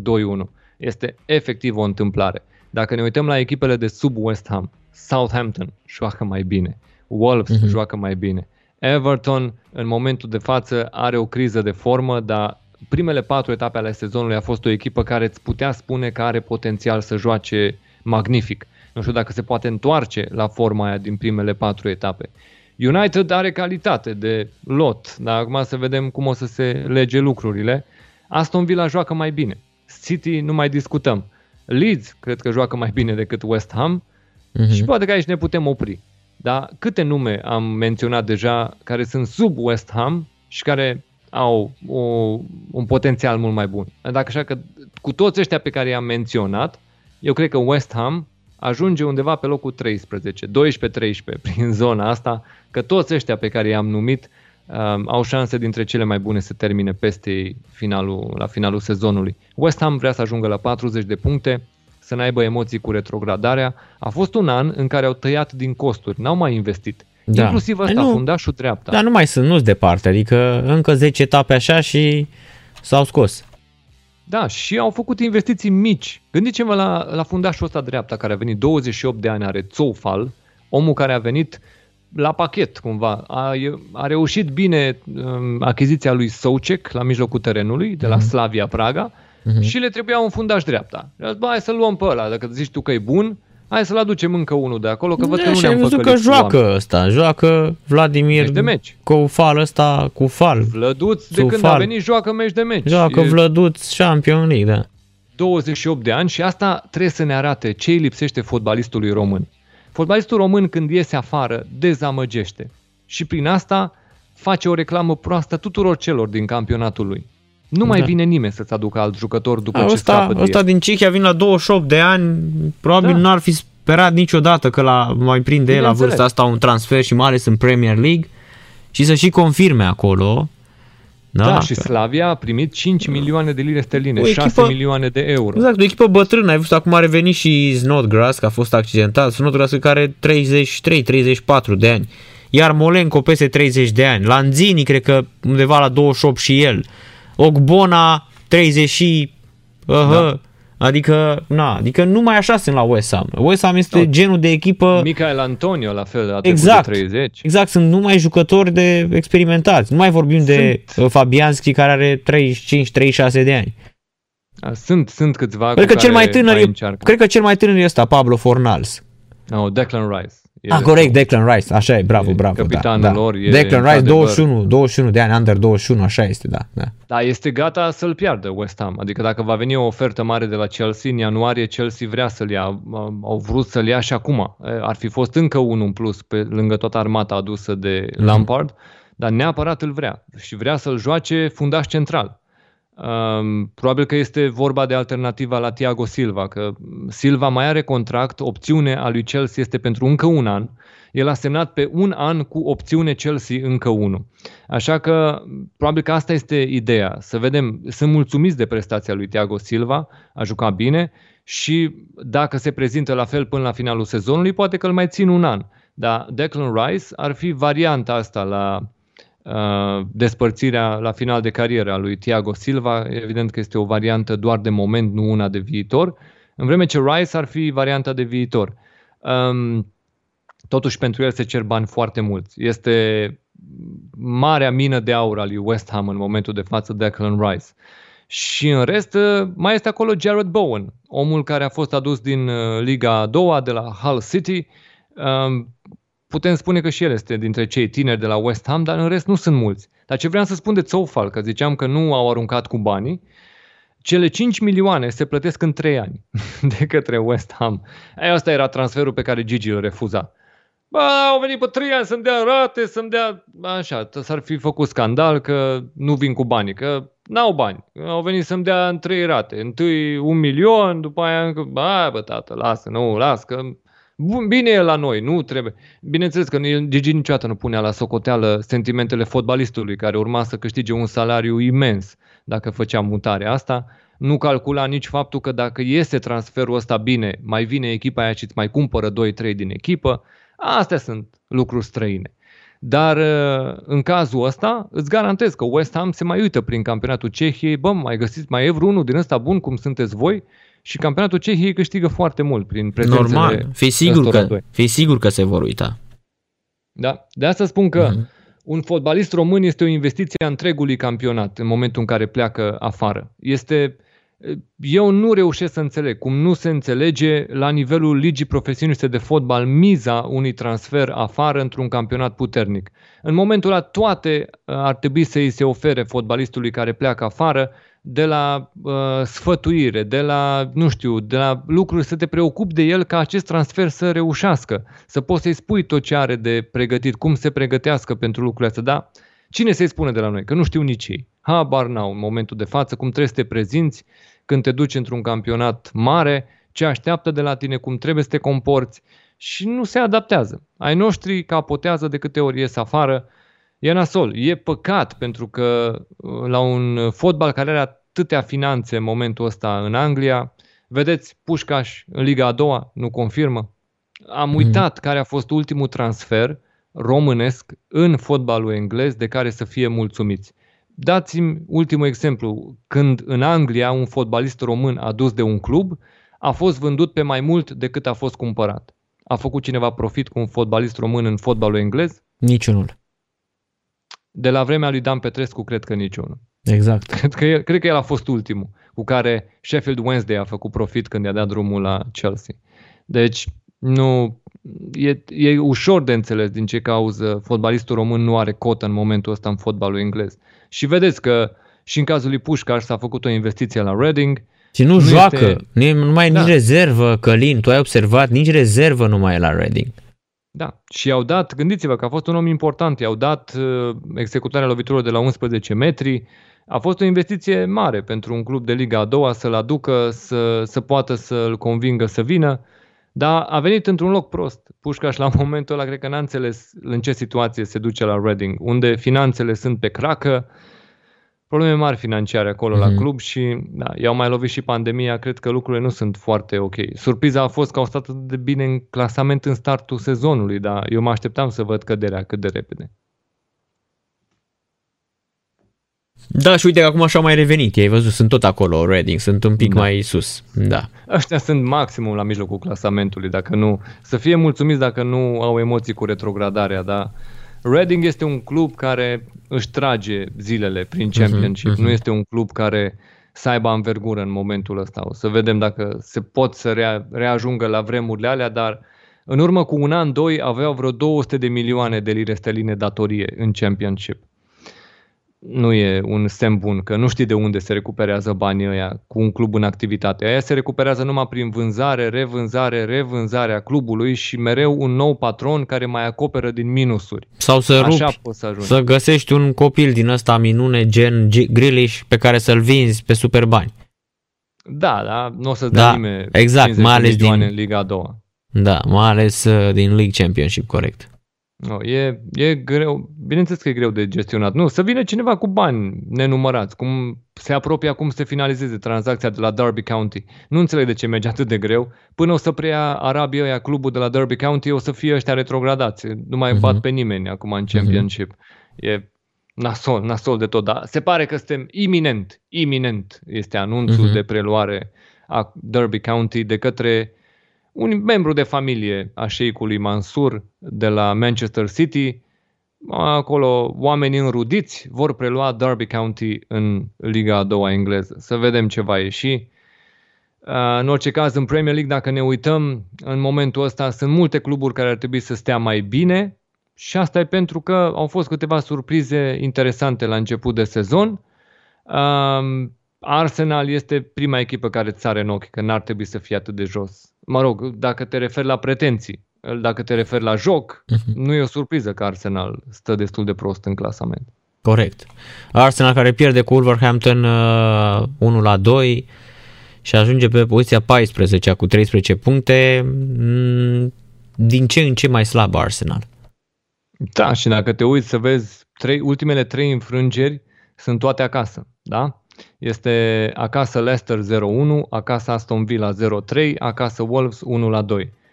Greu de găsit variantele prin care Arsenal să piardă trei meciuri la rând acasă. A spus și Arteta asta la final. Da, trei meciuri pierdute la rând acasă. Trebuie să fim mai buni, dar nu știm sigur dacă vor și reuși. La Arsenal sunt niște probleme interne, Mm, David Luiz a făcut episodul ăsta cu Raul Jimenez, despre care, da, să notăm faptul că Raul Jimenez este bine. A și transmis un mesaj pe Twitter prin care spunea că um, se recuperează și speră să fie cât mai repede înapoi pe terenul de joc. Pentru mine, nu știu cât de repede ar putea să fie, dar este important că a spus-o legat de terenul de joc, ceea ce cred eu că ar veni de la medici, să-i fi spus că nu e o o accidentare de final de carieră. Adică ar mai putea reveni pe teren. Nu cred că ar fi spus-o dacă încă nu puteau să-i spună medicii bă, nu știm încă sigur dacă vei mai fi ok să joci fotbal. Pentru că a fost o fractură craniană, a fost o lovitură nasoală da, pe da, care da. a primit-o A de la fost o, David di- Luiz. o discuție într-adevăr uh, foarte, mm, hai să spunem, foarte, foarte aprinsă în uh, social media în special, dar și în presă, Mhm. o lovitură uh, incredibilă, o lovitură, mm, hai să spunem, uh, pe care nu ți-ai dorit niciodată. Da, repet, și e David posibil, Luiz- e posibil uh, uh, evident să-l vedem cu o cască, așa cum a fost și Chivu, pentru că e o accidentare asemănătoare cu cea pe care a avut-o Cristi Chivu. Da, acum David Tot Luiz așa cu a mai fractură. avut conflicte și intern la Arsenal, Mhm. David Luiz. Adică Mhm. el s-a bătut și cu Dani Ceballos. Și cu, da, cu Sebaios, exact. Da. Um, Deși să știi că la el un este an- cel care îi primește pe tineri, adică are grijă de ei în echipă. Eu am vorbit cu Cătălin Da. Cârjan și uite, dacă vrei, uh, pentru ediția următoare de oră de Premier League, uh, am vorbit cu el și este de acord să intre, dar să nu fie în cantonament Ar sau fi să n-aibă meci extraordinar. și să-l avem. Uh, Este un băiat excepțional, chiar dacă joacă la Arsenal și este în lotul mare al lui Arsenal și a început să marcheze la, în Premier League uh, 2 Mm, este de, cum să zic, de o modestie și un băiat excepțional, să știi. Și am vorbit cu el și mi-a spus că i-ar plăcea tare mult să participe într-o seară la ora de Premier League și uh, chiar să, să, să-l avem și să vorbesc cu el și pentru fotbal englez, că te-ar ajuta foarte mult, îți dai seama. Uh, Cred că ar intra și fanii lui Arsenal să-l vadă. E foarte, A- e foarte iubit acolo copilul pentru că e foarte talentat, e un copil care muncește și o tehnică incredibilă. Ar fi singurul român, sincer, care ar uh, ajunge să um, hai să spun eu, să impresioneze acolo, pentru că Vlad Dragomir n-a avut uh, n-a fost așa de bine văzut cum este văzut copilul ăsta, iar David Luiz ci că îi primește pe toți tinerii ăștia și le face botezul pe la echipă. Da, da, el problemele le are cu ea mai în vârstă. Deci, Exact. cu tinerii probabil că îi place și lui David Luiz să îi ia sub aripă pentru că ea nu mai comentează după aia nimic, adică stau, uh-huh. intră în cuvântul lui, nu o să-i răspundă Corect. vreunul, da? Corect, corect. Dar dintre ăia mai în vârstă o să aibă tot felul de luări de atitudine. De exemplu, cu Dani Ceballos, scandalul a pornit pentru că a intrat mai tare la antrenament la David Luiz. Ori la finalul antrenamentului s-a dus și l-a pocnit, efectiv. I-a dat un pumn în, în nas. Despre asta a fost vorba, un punch direct. Uh-huh. Uh, s-au băgat repede oamenii să-i despartă, n-au apucat să-și mai schimbe vreun alt... Dar ăsta a picat. A, l-a pocnit David Luiz, ăsta a picat și pe când să se ridice, bineînțeles, toți de se băgaseră între ei, n-a mai fost nimic. I-a trimis acasă Arteta, a, au venit la antrenament mai apoi și au zis, stăm în vestiar, ăștia doi s-au cerut scuze, amândoi și-au cerut scuze în fața a, colegilor și după aia a lăsat singuri în vestiar să discute între ei. Și când ies din vestiar, să le spună tuturor dacă pot să funcționeze împreună în echipa de fotbal. Că dacă mai sunt probleme, atunci nu o să meargă lucrurile ok, dacă între ei doi mai există vreo problemă. Și când au ieșit din vestiar ăștia după discuția lor, s-au stabilit că, da, suntem o echipă, mergem mai departe. Așa i-am văzut pe amândoi în teren din startul meciului, acum în meciul cu Wolves. Însă Arteta a fost supărat că povestea asta o știm noi.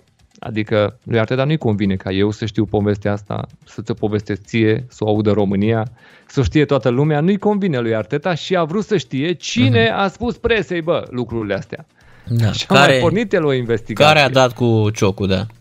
Pentru că era clar că numai un om din vestiar putea să facă asta, adică detaliile erau foarte precise. Ceea ce uh-huh. îți povestesc și eu sunt detalii mai puțin cunoscute, nu le afli să știi atât de multe Da, lucruri corect. atât de exacte. Uh-huh. Și atunci era clar că trebuia să fie cineva din vestiar care să facă asta și Arteta a pornit, asta nu mai știm, care a fost rezultatul investigației, dar a pornit investigația să afle cine din vestiar a făcut ca episodul el ar fi vrut ca nici măcar bătaia asta să nu fie cunoscută de către presă, să nu fie cunoscută, dar, mă rog, a ieșit în presă și nu știu dacă a reușit să afle cine din vestiar a dat presei informația. Dar știi cum se întâmplă de obicei?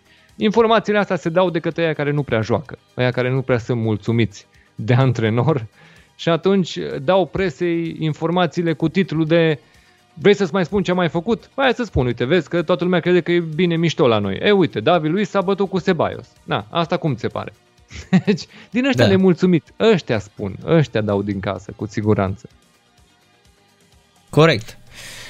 Dar Bulls- da, o discuție Mhm. uh-huh. cu Cătălin Cârgean ar fi de interes și pentru mine, pentru că ar fi câteva lucruri pe care să le întreb efectiv legat de uh, pregătirea fotbalistului român înainte de a pătrunde pe prima scenă a fotbalului englez. Să știu poziționarea mentală a fotbalistului, dacă cineva discută cu el, dacă cineva îl îndrumă, este numai agentul care face asta. Agentul de multe ori are uh, unele scopuri personale, pe lângă fotbalist. Sunt agenți care au lucrat în deserviciu fotbaliștilor de-a lungul anilor. Adică pentru că pentru ei era bun comisionul, i-au sfătuit sau i-au influențat într-o zonă în care nu era sportiv favorizantă pentru fotbalist, ci financiar favorizantă.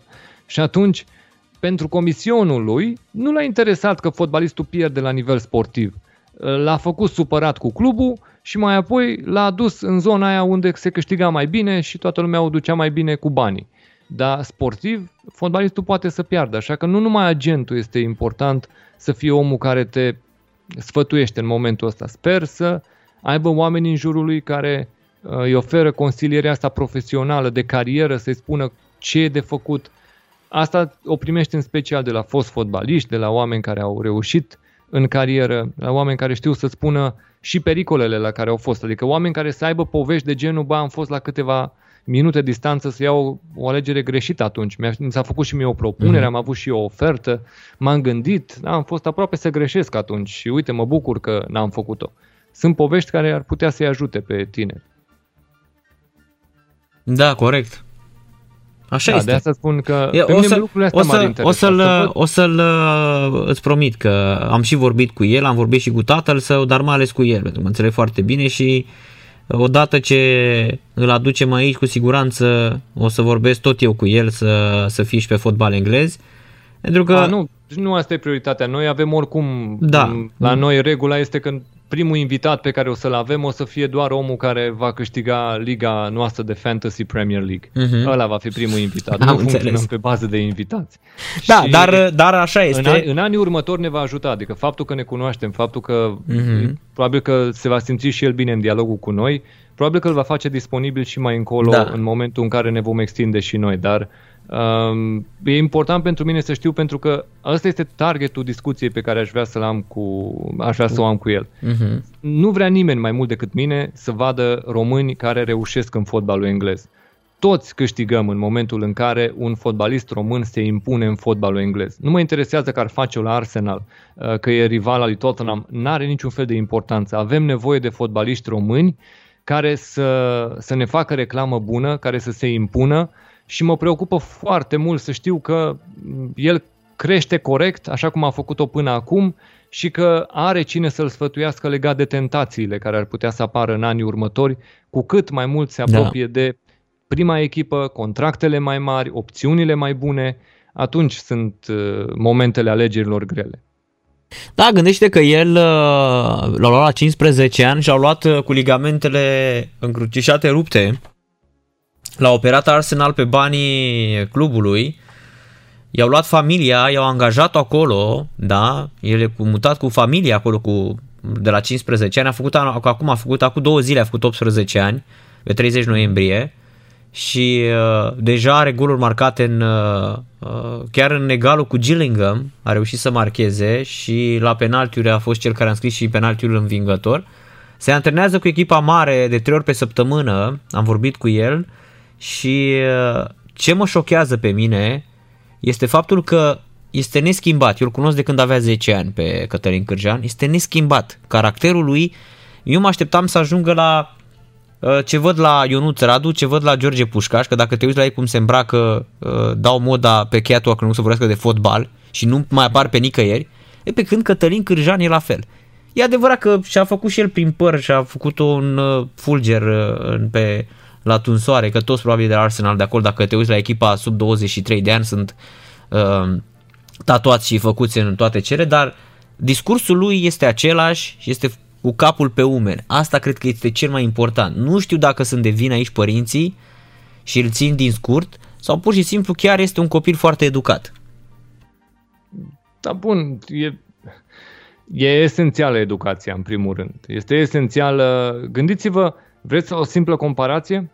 Uh, Nicolae Mitea este foarte la îndemână, nu? El uitase Corect. de familia lui în momentul în care ajunsese la uh, Ajax La Ajax. Amsterdam. Și nimeni nu spune că nu există motive în spate, că noi nu-i cunoaștem viața personală, n-am, nu știm ce episoade a trăit el împreună cu familia lui. Noi știm doar că a existat o educație precară aici, în momentul în care odată ajuns la maturitate și la succes, de fapt nu mai vrei să auzi nimic de familia ta. În condițiile astea am văzut că a existat acolo o carență de legătură la educație, la anii tinereții pentru a Nicolae Mitea și a fost foarte greu să gestioneze cariera în momentul în care a trecut. Dar o, o familie care știe să te sfătuiască legat de m, parcursul tău în sport, uh, sprijinul pentru a obține tot ceea ce ai nevoie pentru a putea să te dezvolți sportiv, plus să ajungi repede în, într-o fabrică de, eu știu, de șlefuire a tinerilor talente cum este Arsenal, are o șansă mare și vă mai spun încă o dată, sunt, sunt primul om care aș vrea să văd un fotbalist român ce se impune în Premier League. Toți câștigăm. Mhm. Uh-huh. Să nu credeți că vreun jurnalist abia așteaptă să dărâme fotbaliști români. Um, Eu, cea mai mare, este să știu, cel mai mare sal de notorietate pentru mine în rândul suporterilor Tottenham a fost în momentul în care Vlad Chiriche a ajuns la Tottenham. Și prin asta vă spun că oamenii nu cunosc fotbaliștii români. Pe mine mă căutau să mă întrebe cine este, de unde vine, care este povestea lui. Am dat atunci câteva interviuri pentru site-uri de la Tottenham să explicăm, să explic cumva povestea. Au vrut să mă întrebe de Gigi Becali, am refuzat discuții despre Gigi Becali, că doar nu popularizăm noi lucruri de genul ăsta în Anglia. Și um, este important, vedeți, un episod de genul ăsta. Fiecare fotbalist român, fiecare prezență română în fotbalul englez ne face și pe noi, oamenii din presă, mai căutați, mai uh, interesanți pentru presa britanică, mai în legătură cu fenomenul. Și cu cât avem mai puțini oameni implicați, cu atât și noi pierdem foarte mult. Cei care vă vorbim despre asta, suntem pasionați de asta și am vrea să vedem cât mai multe legături cu acest fotbal. De asta în mine o să fie mereu un uh, promotor al fotbaliștilor care ajung acolo și o să fie o dezamăgire pentru mine cruntă când o să văd că nu, nu reușim nicicum să vedem cineva care se impune. Uh-huh, uh-huh. Da, uh, ce mai avem? Uh, să vorbim despre despre mm, păi ar trebui neapărat să vorbim despre meciul ăsta amânat uh, din etapa asta, despre criza COVID de la Newcastle uh-huh, United. Uh-huh. E o știre Corect. foarte mare care a apărut ieri. Newcastle United aflasem în timpul weekendului, a apăruse deja știrea pe finalul etapei că e o situație de criză la Newcastle din punct de vedere sanitar. Newcastle anunțase Steve Bruce uh, faptul uh-huh. că au cazuri pozitive. Era vorba de trei jucători plus un membru al staffului la ora la care jucau meciul cu Crystal Palace uh, și au avut noroc că l-au jucat vineri că nu au venit atât de multe teste negative, uh, nu au atâtea teste pozitive ca să fie o situație și mai gravă.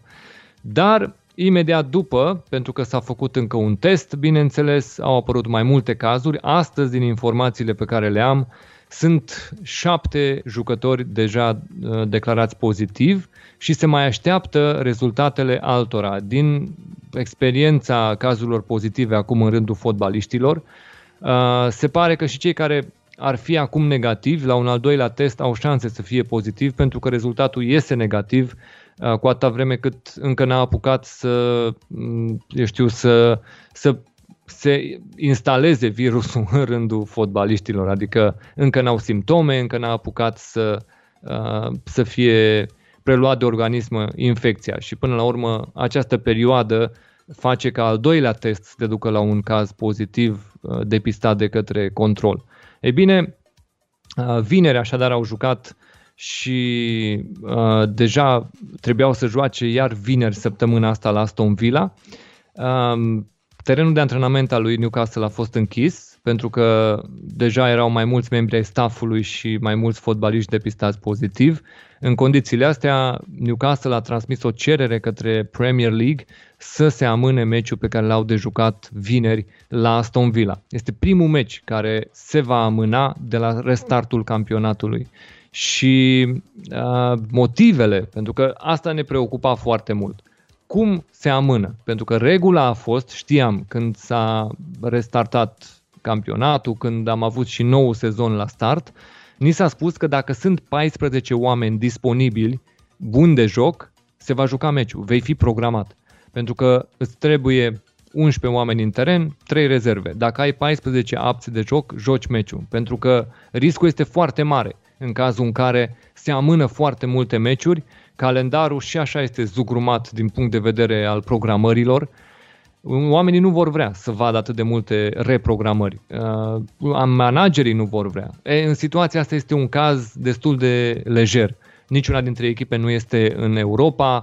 Dacă ar fi trebuit să joace cu Liverpool și Liverpool era ok, cum este Aston Villa acum, dar nu putea să vină Newcastle, situația s-ar fi complicat. Pentru că programul lui Liverpool și așa l-a făcut pe Klopp să aibă spume la gură și în momentul ăsta numai atât îi mai trebuia să afle că adversarul nu vine, adversarul uh, nu a respectat, să știu, mă rog, s-a expus unei infecții, unui focar COVID, că ai putea spune că e pe barba clubului. V-am văzut că și în România prea puțin se discută lucrul ăsta.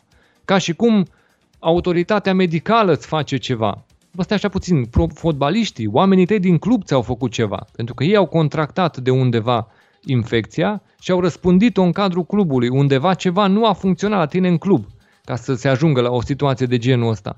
Și nu e normal să scapi basma curată, să nu pățești nimic, pentru că brusc la tine au apărut toate cazurile astea când trebuia lucrurile să fie atent controlate.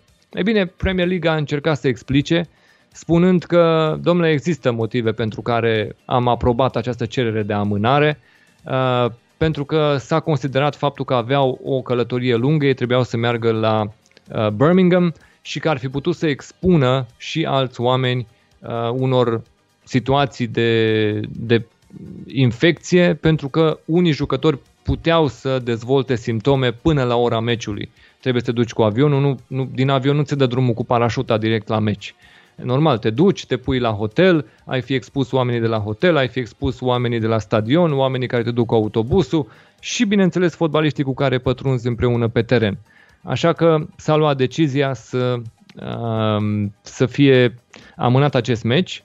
Premier League și Newcastle, împreună cu Departamentul Sănătății din Anglia, Public Health England, da, despre asta vorbim, vor avea o nouă întâlnire mâine. Vor discuta ultimele rezultate care trebuie să vină uh, mâine pentru nou, noile teste COVID.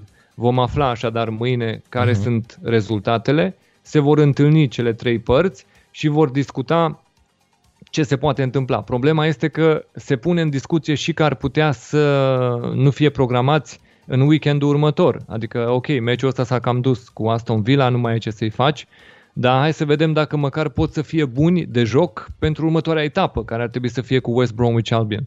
Și nici aici nu sunt încă variante până ce nu aflăm mâine care sunt rezultatele testelor. Și că e o situație complicată. Pentru mine nu miroase bine. Nu, nu-mi convine să văd lucruri de genul ăsta, pentru că, în mod clar, dacă lucrurile astea așa sunt tratate, în decembrie, adică începând de astăzi, s-au relaxat măsurile uh, de eu știu, de, de protecție împotriva COVID, astea măsurile guvernamentale de prevenire COVID în UK. Ei bine, dacă se relaxează măsurile, o să vedeți că și jucătorii se relaxează și nu e un mesaj ok să le spui că domnule, asta este, dacă ne infectăm, acum o să ne reprogrameze, dar ce o să facem? Bă, eu cred că dacă se pierd niște meciuri cu 3-0 din cauza unor echipe care nu se pot prezenta, o să-i doară puțin mai mult.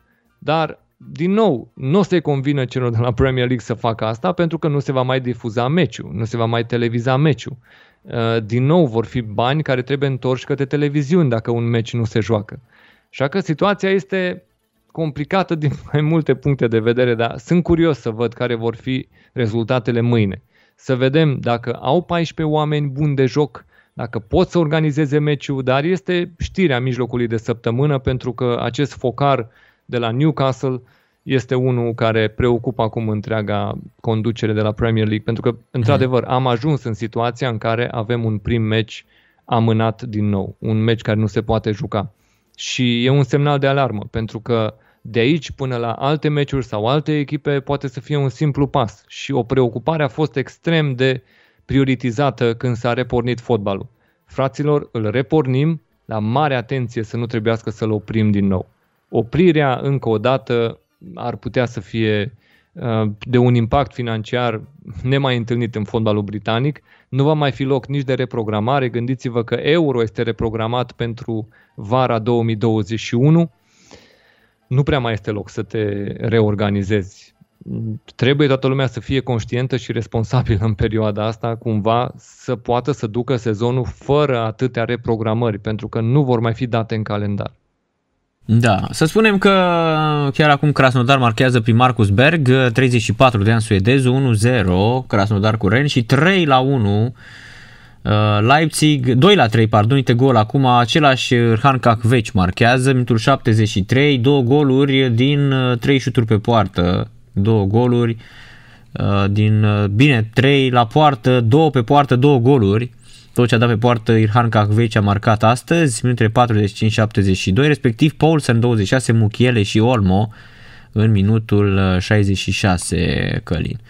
Ei, cam asta ar fi și uh, să vorbim un pic și de, mm, în sfârșit, uh, Leeds arată foarte, foarte bine și apărarea. Eu am constatat că de când s-a întors Cooper, Liam Cooper în apărare, și Robin Koch a început să fie mai exact da, Bamford aceeași pușcărie, uh, este, Leeds joacă în 10 practic cu el pe, cu el pe teren uh, și mm, până la urmă oricum un joc fantastic făcut de, făcut de Leeds.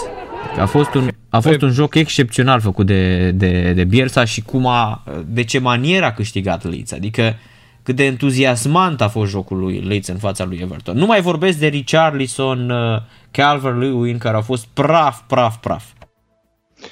Meciul ăsta a fost de blitzkrieg, nu știu cum să-i spun, adică pur și simplu direct la mm, careu, direct pe poartă, du-te și dă-le. Cam atât a fost tot meciul, dintr-o, dintr-o poartă la alta. Nu prea a fost mijlocul terenului deloc. Dar tupeul ăsta, să joace Leeds în felul ăsta, e ceva de lăudat. Este ceea ce face meciurile lui Leeds United atât de mișto de când au revenit în Premier League. Nu te plictisești la un meci pe care Leeds United îl joacă, așa cum te-ai putea plictisi când vezi uh, Burnley cu Newcastle, Crystal Palace cu oricare din astea două. No, astea sunt echipe care te adorm, efectiv, așa cum vor să adoarmă orice adversar. Dar uh, în cazul lui Leeds, nu. În cazul lui Leeds faci ochii mari și dacă e 0-0, dacă meciul se termina 0-0, pentru că au fost șanse mari să se termine fără gol marcat. Uh-huh. Totuși, golul a venit târziu. Dar și dacă se termina 0-0, nu aveai impresia că ai văzut, ai pierdut vremea uitându-te la meciul ăsta. A fost încântător din punctul ăsta de vedere. Așa este. Portarii au avut o zi bună. Portarii s-au descurcat Da, bine, și Melie Melie. și Pickford. Uh-huh. A avut Iar în Pickford. cazul lui Bamford, uh, ceea ce spui tu, eu mai spusesem și în emisiunile noastre de săptămâna trecută, um, este mare păcat că o echipă care construiește atât de frumos cum o face Leeds United, construiește pentru un astfel de atacant. Asta e marea problemă, pentru că Bamford o să-l mai vedeți dând gol, dar să nu veniți, bă, să ne spuneți, vedeți, bă, că a dat gol, vedeți că ce tot vorbiți de el. Stați liniștiți, dacă era alt atacant acolo, avea mai multe goluri decât Bamford, până în momentul ăsta. Da? Echipa aia construiește foarte bine, joacă un fotbal foarte mișto. Problema lor este că toată munca aia se face pentru un om care stă acolo în față și care nu merită atâta muncă. Nu Exact. merită ocaziile pe care echipa le creează pentru el. Asta e singura problemă. Să nu credeți că nu va mai marca. Va da golul. Va mai da. Dacă insisti cu el, până la urmă dacă îl ții acolo și pe altul, nu știu, luați-l pe care vreți voi din Liga 1. Spune tu un atacant. Îl aduci pe Alibek. Uite că acum a și plecat din Liga 1. Da, în Îl Turcia. aduci pe Alibek și îl pui acolo. Dă și el câte da Bamford. Eu cred că Da. dă. Corect. Fără, fără emoție. Pentru Dar că toată echipa aia joacă pentru construiește el pentru acolo. atac. Așa e, pentru atacant, dar uh, uite, uh, Rafinha, brazilianul, execuție fabuloasă.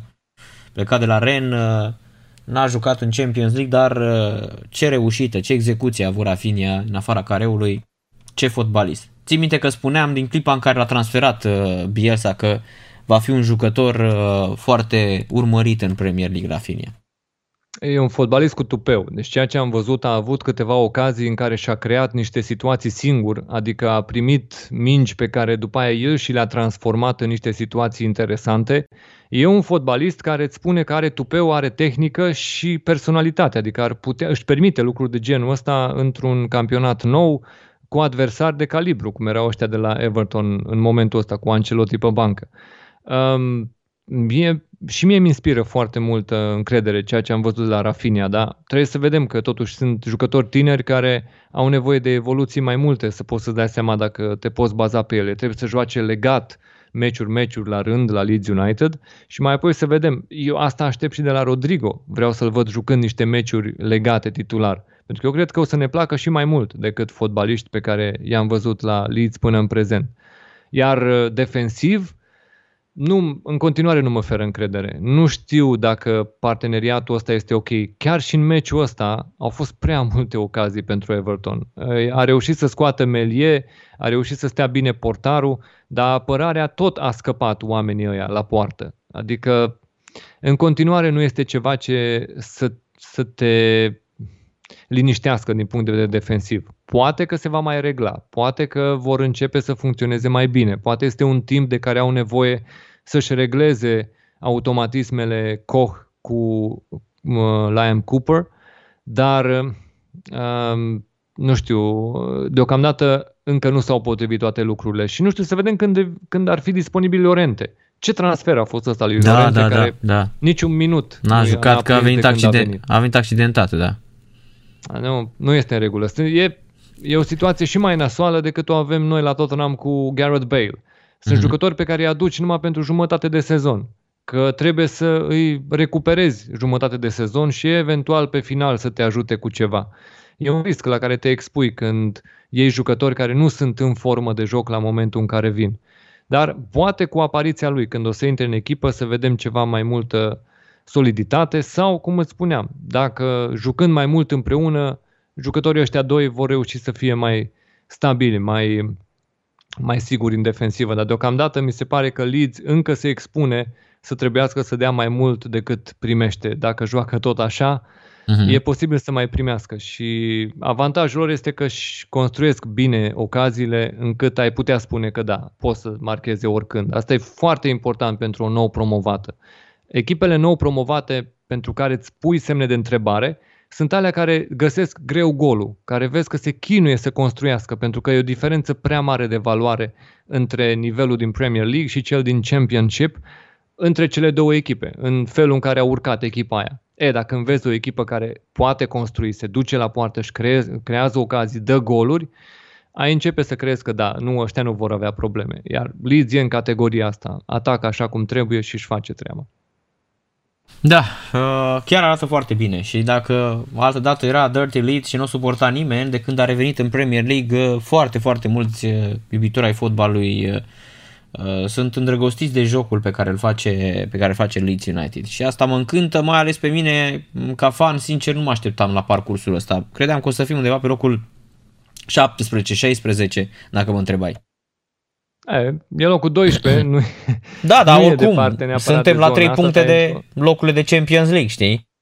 Da, nu, pentru mine cred că e mai important că sunteți la 8 puncte de primul loc retrogradabil. Deci uh-huh. e, uh-huh. e foarte important pentru Leeds în momentul ăsta să nu fie emoții, pentru că emoțiile ar duce la discuții în culise, uh, Uh, Bielsa este un om care se aprinde repede, ar putea să se întâmple orice și e foarte bine că deocamdată e o poziție liniștită în clasament care nu expune unor discuții tensionate membrii lotului. Așa că e, e cel mai important lucru. De aici se poate construi spre orice. Unde să o termina o să vedem la finalul sezonului. Dar să nu flirteze cu ultimele locuri, pentru că atunci s-ar putea întâmpla și un scurt circuit între Bielsa conducere sau lot, Bielsa s-ar putea întâmpla destul de multe lucruri nasoale. Deocamdată lucrurile au mers bine. Corect. Mai avem ceva, da, Călin? în rest, da, în final atât am mai vrut să menționez faptul că îi invit pe oameni în continuare să ne caute pe YouTube, pentru că în completarea informațiilor pe care le aducem aici, acum am muncit foarte mult în episoadele astea pe care le-am adus acum uh, pe canalul nostru fotbalengles.ro, dar e suficient dacă dați căutare fotbal englez. Ne veți găsi acolo. În mhm. fiecare săptămână avem două episoade, unul care vă analizează declarații ale antrenorilor. Am adus uh, segmente video Uh, cu ceea ce spun antrenorii după meci. Avem foarte multe informații în format video pe care putem să le, să le prezentăm și meci cu meci analizat fiecare etapă.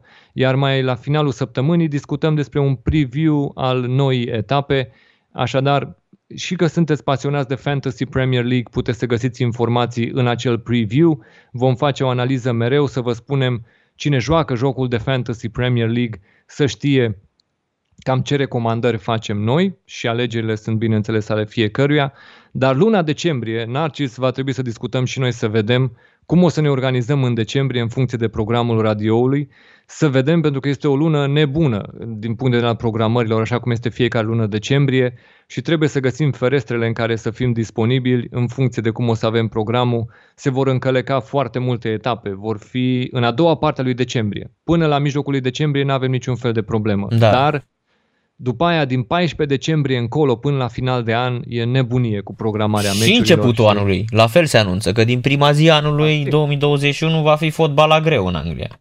Da, bineînțeles, dar noi nu luăm în calcul că ne vom uh-huh. auzi în 1 sau 2 exact. ianuarie. Dar... dar atunci, în perioada aia, după 15 decembrie până spre Crăciun, o să ne tot da. auzim. Da, eu vorbesc pur și simplu din perspectiva intervențiilor aici la radio, pentru uh-huh. cei care ne ascultă. Va trebui să discutăm, să vedem cum ne organizăm în toată perioada asta, pentru că e foarte încărcată în a doua jumătate a lui decembrie și să apucăm să anunțăm și pe cei care ne urmăresc uh, cum vom fi programați în a doua parte a lui decembrie. Ne gândim la asta și încercăm pe săptămâna viitoare să facem un calendar.